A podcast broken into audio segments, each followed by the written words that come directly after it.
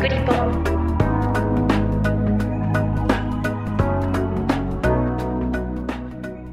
本日のナビゲーターはデジタルコンテンツ部のメラです。今回は福岡県にある西日本新聞社のポッドキャスト、ファンファン北九州とコラボレーションした特別編です。地域に愛される新聞社がポッドキャストを始めた理由や北九州市の魅力について詳しくお聞きしたいと思います。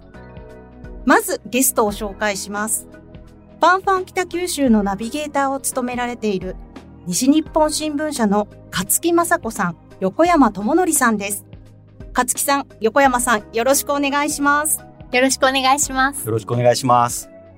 あの、まずですね、キクリポのリスナーは多分馴染みがないかと思うので、ファンファン北九州がどんな番組かご紹介いただければと思います。勝木さん、よろしくお願いします。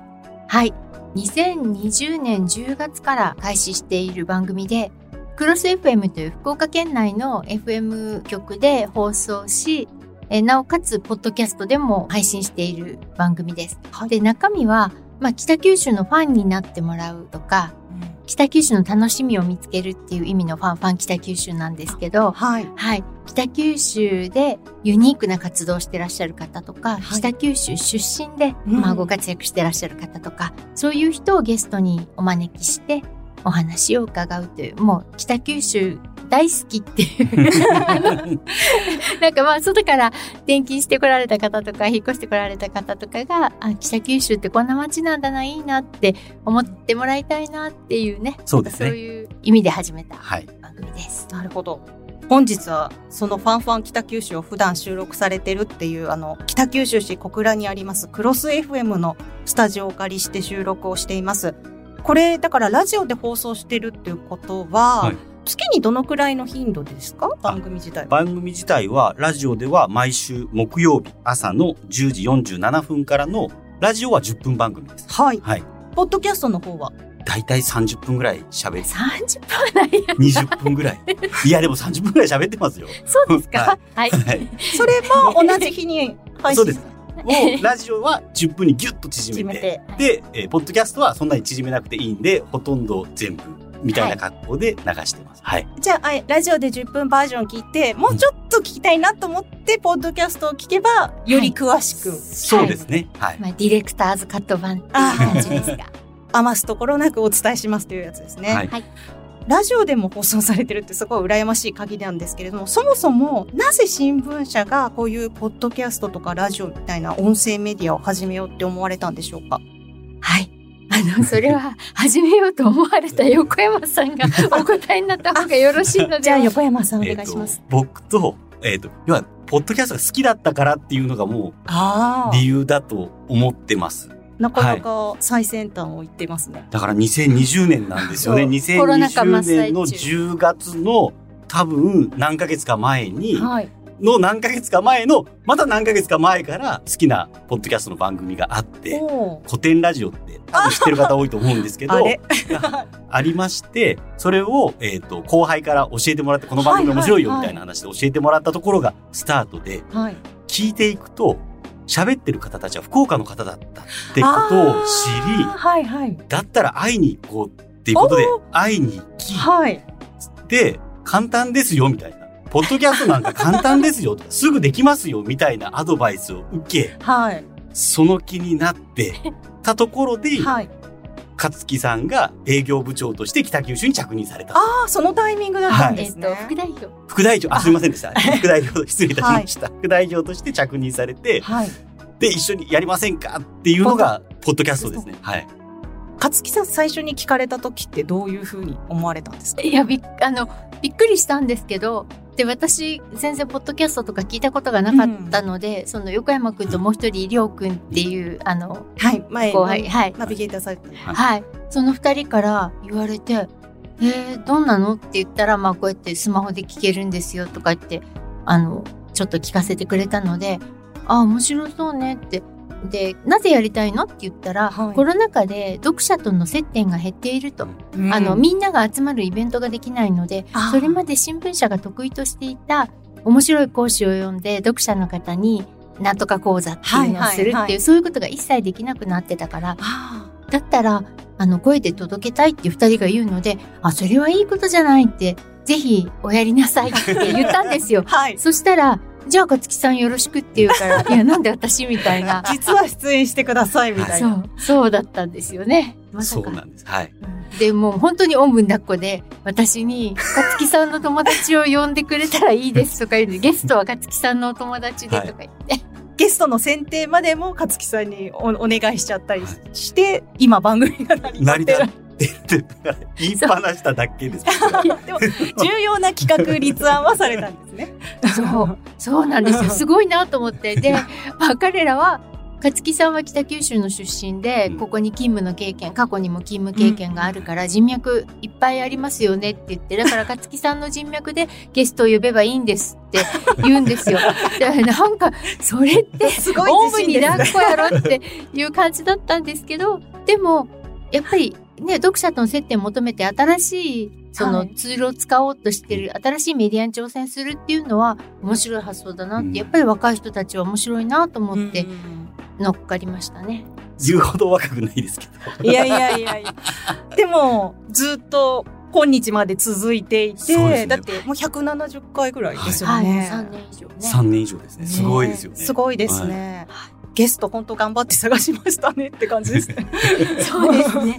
最初は本当ずーっと私のお友達シリーズだったんで、お友達っていうか、まあ、あの、取材とかで親しくなった。つい最近、はいあの、再建しましたけれども、あの、丹賀の火事で焼けてしまった小倉昭和館っていう映画館。はいあそこの館主さんとかも、もう、あの、前回の勤務の時から親しくさせていただいていたので、1回目のゲストは、昭和館の樋口さんだねっていうところから始まって、そうですね。もうずっとなんかこうじ自分が取材させていただいた方とか、あのお世話になった方とかをずっとお呼びしててでそのうち、まああのうちの新聞に出てくるあのあうちの記者が取材した、はいあの面白そうな活動してらっしゃる方とかに出てくださいってお願いするようになって。なるほど。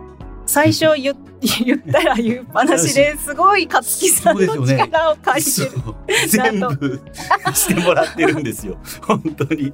逆ですよね、普通。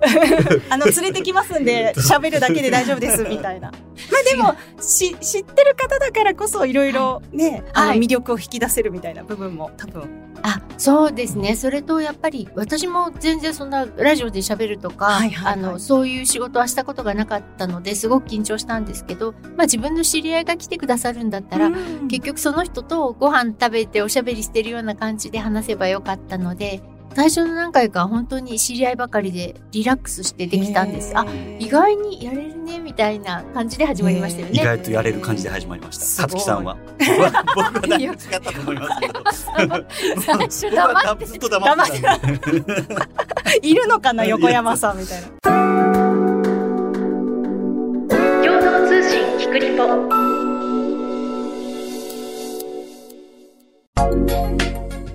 実際に聞いてるリスナーさんって、はい西日本新聞を読んでる読者さんなのか全く全然関係ない方なのかどんな感じで感じられます？どうなんでしょう。どっちもいるよねでも。はい。はい。うん多分ですね、ラジオで聞いてくださってる方は、はい。やっぱり少し年齢が高くて、はい。で同時に読者の方が多い気がします。はい。で、ポッドキャストでって言われる方は、やっぱりそれよりも少し世代が下がっはでまあ、メインは北九州でと思ってるけど、はい。もうちょっとこう、広がりがあるんだろうと。はい。ポッドキャストならではで、はい。多分昔北九州に住んでたとか、はい。出身だとか、はいみたいな方がどうやら聞いてそうだなっていうのはありますね。はい。はい。はい。それはあります。東京の方からはそれを言われました。はい。懐かしいって。ですよね、はいはいあの時々やっぱり出てくる方言とかも含めていいですよね。はい。あ、そうですね。はい。ね、多分聞いてると、あ、あの、それこそ映画館だなとか、ええあの場所のなんとかの人だなとかって、多分そうやって思い出せますよね。はい。そうですね。あの、新入社員、今年の新入社員が、はいやっぱりこのポッドキャストを聞いて、はい。で、うちを受験してくれて、入社したんですけど、はい。全然九州にゆかりのない記者だったので、あ、北九州の人ってこんな方言話すんだって、番組を聞いて知りましたってあ言われました。ー。へへえ。ー昨年の？23年度。のはい。4月入社今そその話を聞いてふと思い出したんですけど、あの私今デジタルコンテンツ部っていう部署にいるんですけども、その前は生活報道部っていう社会保障の分野の部署にいたんですけども、はい。そこのバイトをしていた大学生が西日本新聞に入社しました。え？何年か前ですね。あでも当時その子も全然福岡に縁もゆかりもない子で、はい。あのすごい最初どうすどうすればいいですかね？みたいな感じだったんですけどその時に多分もしかしたらポッドキャストあったでしょうから聞けばいいんじゃんっていう話ですね。そういうの。そうですね。そういう方にはぜひ聞いていただいて、予習して、予習して。入社試験を受けていただきたいですね。割とねあのマスコミを受ける方ってね、はい大手がちょっとダメだったら、そうですねいろんな地方のブロック誌とか受けたりとかっていうことをしますもんね。はいあの、土地に縁もゆかりもなくても、あの、受験される方もいらっしゃいますもんね。はい。いやなんか遠くにいろんなファンがいそうだなってすごい聞いてて思います。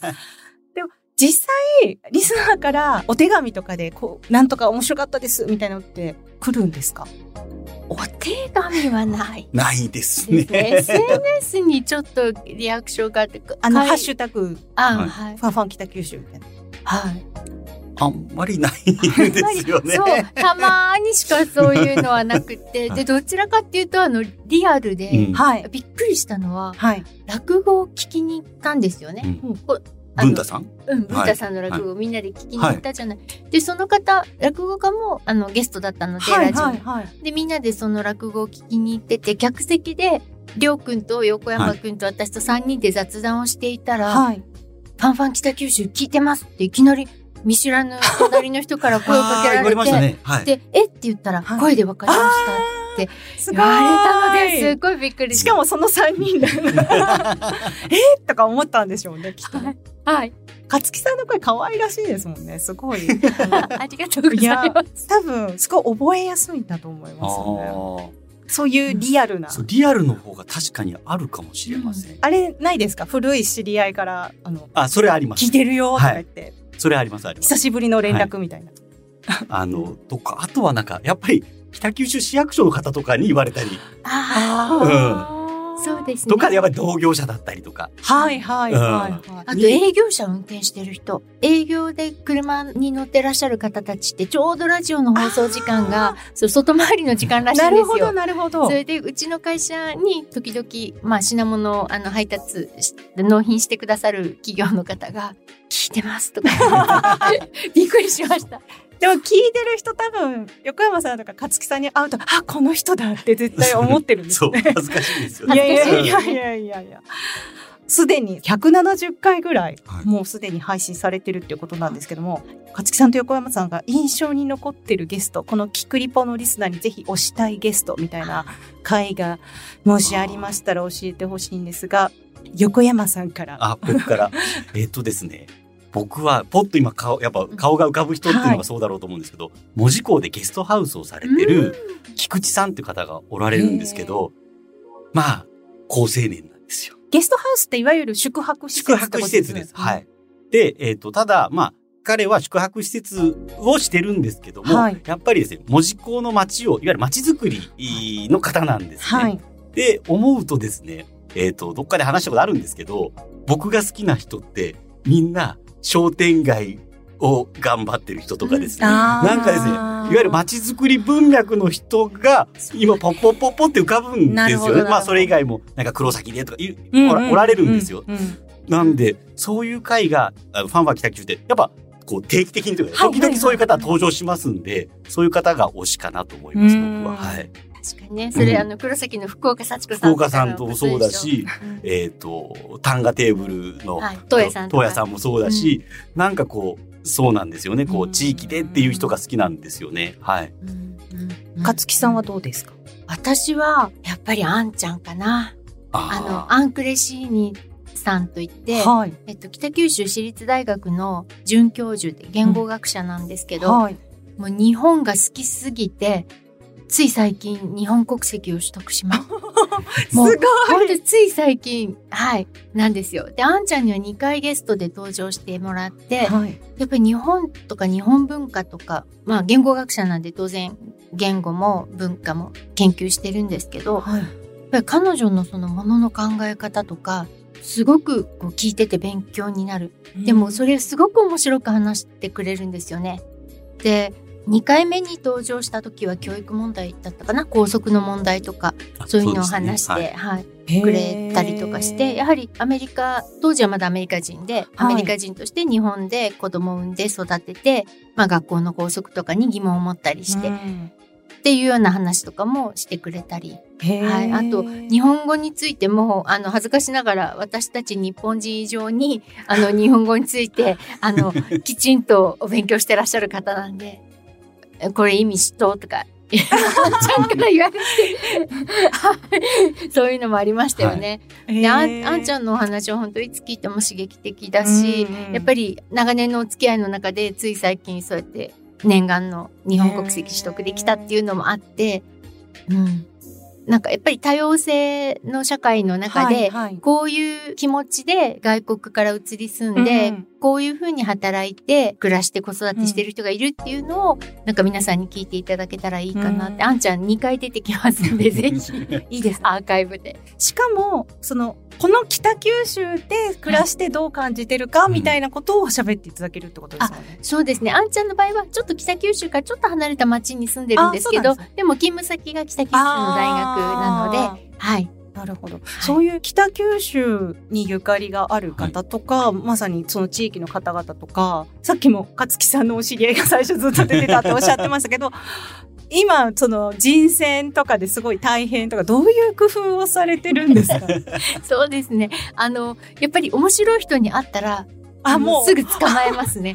あの、出ませんかと。そうなんですね。あの、マイケルっていうですね、これ外国人でも何でもない、もう日本人なんですけど、自分でマイケルと名乗っている、あの、ビーチサッカークラブの社長がいまして、へで、ある生命保険会社さんのお客様懇談会っていうか、その地域の方にご意見を聞きますっていう真面目な会議があったんですよ。で、そこに、マイケルですって自己紹介しているぶっ飛んだ人がいたので、この人は面白いと思って、で、まあ、彼の発言内容とかも素晴らしいものだったので、名刺交換して、ラジオに出てくださいって、ポッドキャストに出てくださいって言って、で、マイケル出てもらったね。だからそういうふうにこう、常にはい、アンテナは張ってます。それはもう横山さんもそんな感じなんですか？そうでもないかもしれません。出演交渉まで持っていってない。持ってってないですね。おんぶに抱っこが続いてますね。これについても。まあ、特に横山さんは今勤務地が福岡なので、今なかなか北九州の人に会えないからですね。そう。はい。あ、ちょっと横山さん説明していただけると、はいそれは移動で福あそう岡に。ですね。えっ、と、だから移動で福岡に移って、今も移ったままなんですけど、えっ、と、ファンファン北九州北九州だけ、あの、月に一遍今来てます。そう、もう余人を持って帰る。たいんですね。北九州愛についてはもうはい本当に、なるほど。じゃあ、なかなか福岡近辺で探すっていうのは難しいですね。そうですよね。あそう。だから仕方がないんです。そう、そう、そうなんです。ラジオは福岡県内全部で聞けるんです。あ、じゃあもうそこは福岡市内でどんどん、あの、リスナーを増やしてもらわないとあそうですねいいはいですね、それね、横山さん。あ、それはその通りです。あ、それ頑張ってます。共同通信キクリポ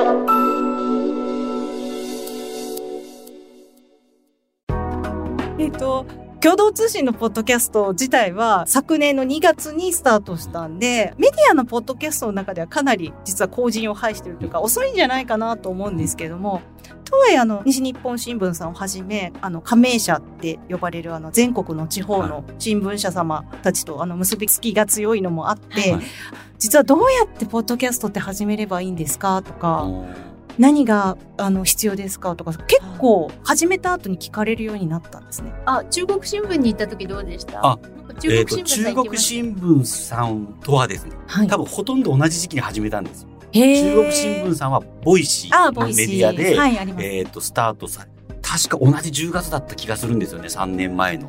で、それで当初情報交換をしました。ああのはい。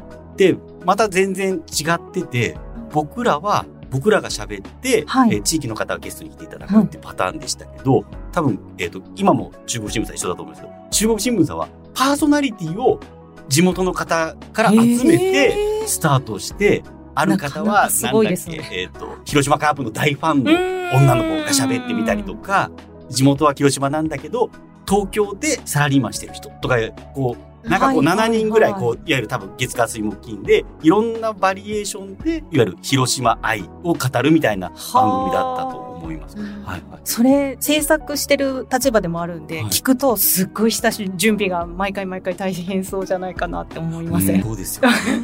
社外の方社外の方ってなんかそっちを想像してしまいますけどもしお二人がそうやって他の地方新聞社さんにどうやったら始められますって素朴な疑問を聞かれたらその始められますって言うなら、うちも本当に横山さんとりょういやりょうさんっていう二人の思いつきで、で、私がいいよって軽くうなずいちゃったところから始まったので、そんなに始めるハードルは高くないと思うんですね。ただ、はい続けられますになると、ん。やっぱここが大事かなと思って、うん。で私たちの場合は、まあ、やり方いろいろなんで、はい。本当にあの自分たちだけで内省できるっていうのもあるんでしょうけど、私たちの場合はその横山さんとりょうさんが尊敬している ポッドキャストの専門家の方にディレクターになっていただいて、はい。でアドバイスをもらって立ち上げました。うんで中身はやっぱり地方紙が始めるんだったらやっぱりドローカルがいいんじゃないんですかね、と思います。うん。あの方言で話すのもいいでしょうし、はい。やっぱり地元のディープな情報はい。新聞社しか持ち得ないような情報ここでしか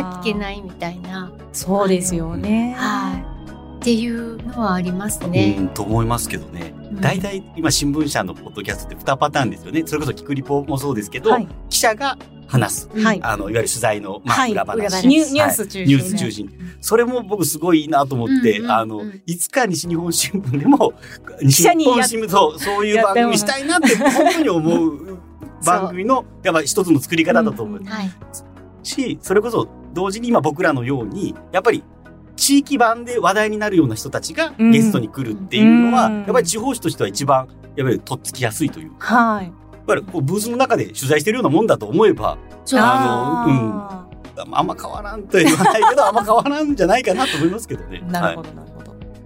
ね西日本新聞さんの場合は本当あの制作の方は超強力なはい、見方がはい。さっき古典ラジオって。ねおっしゃったように樋口さんがいらっしゃるので、そう。そなんです。福岡の強みですね。そ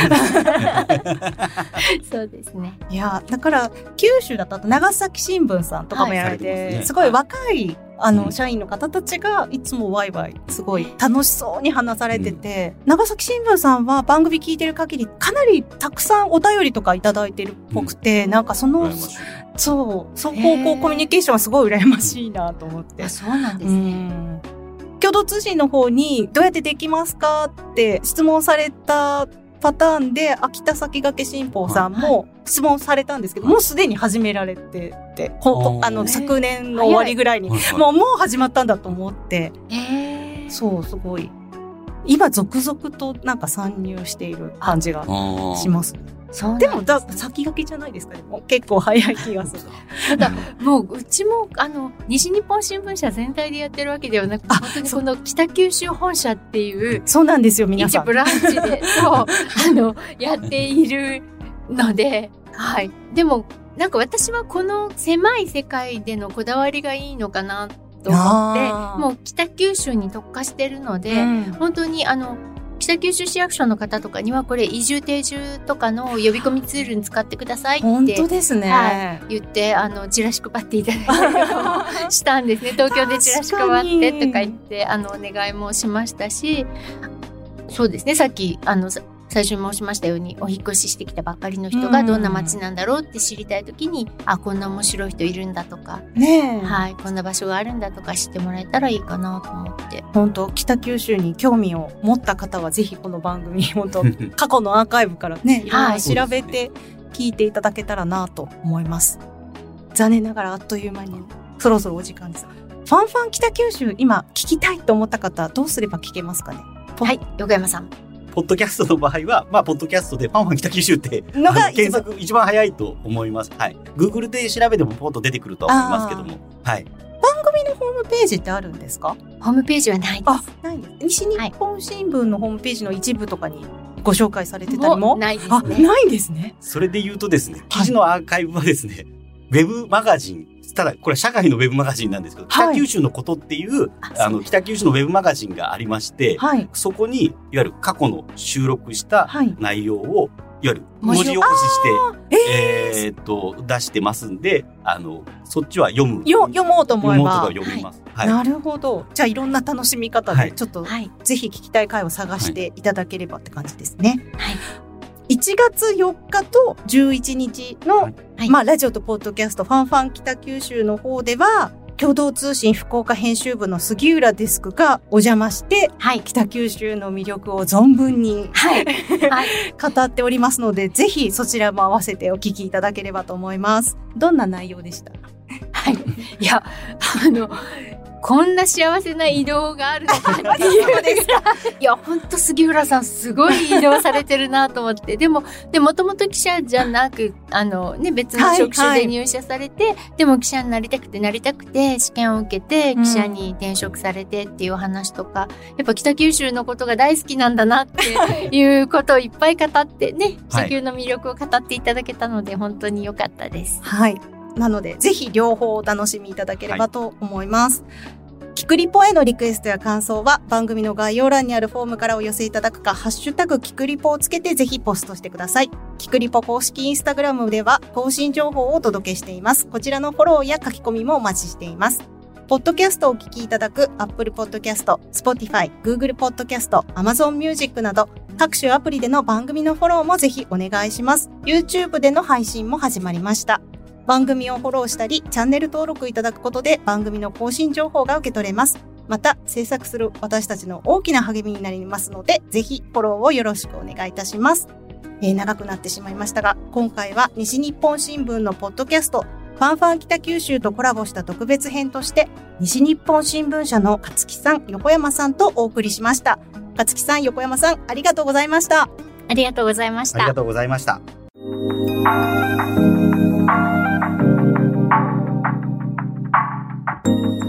がだったでしょうか？共同通信キクリポでは、リスナーの皆さんからのご意見ご感想をお待ちしています。番組の概要欄にあるメッセージフォームからお寄せください。ハッシュタグキクリポをつけたつぶやきや、キクリポ公式インスタグラムへのメッセージも大歓迎です。番組やインスタグラムのフォローもぜひお願いします。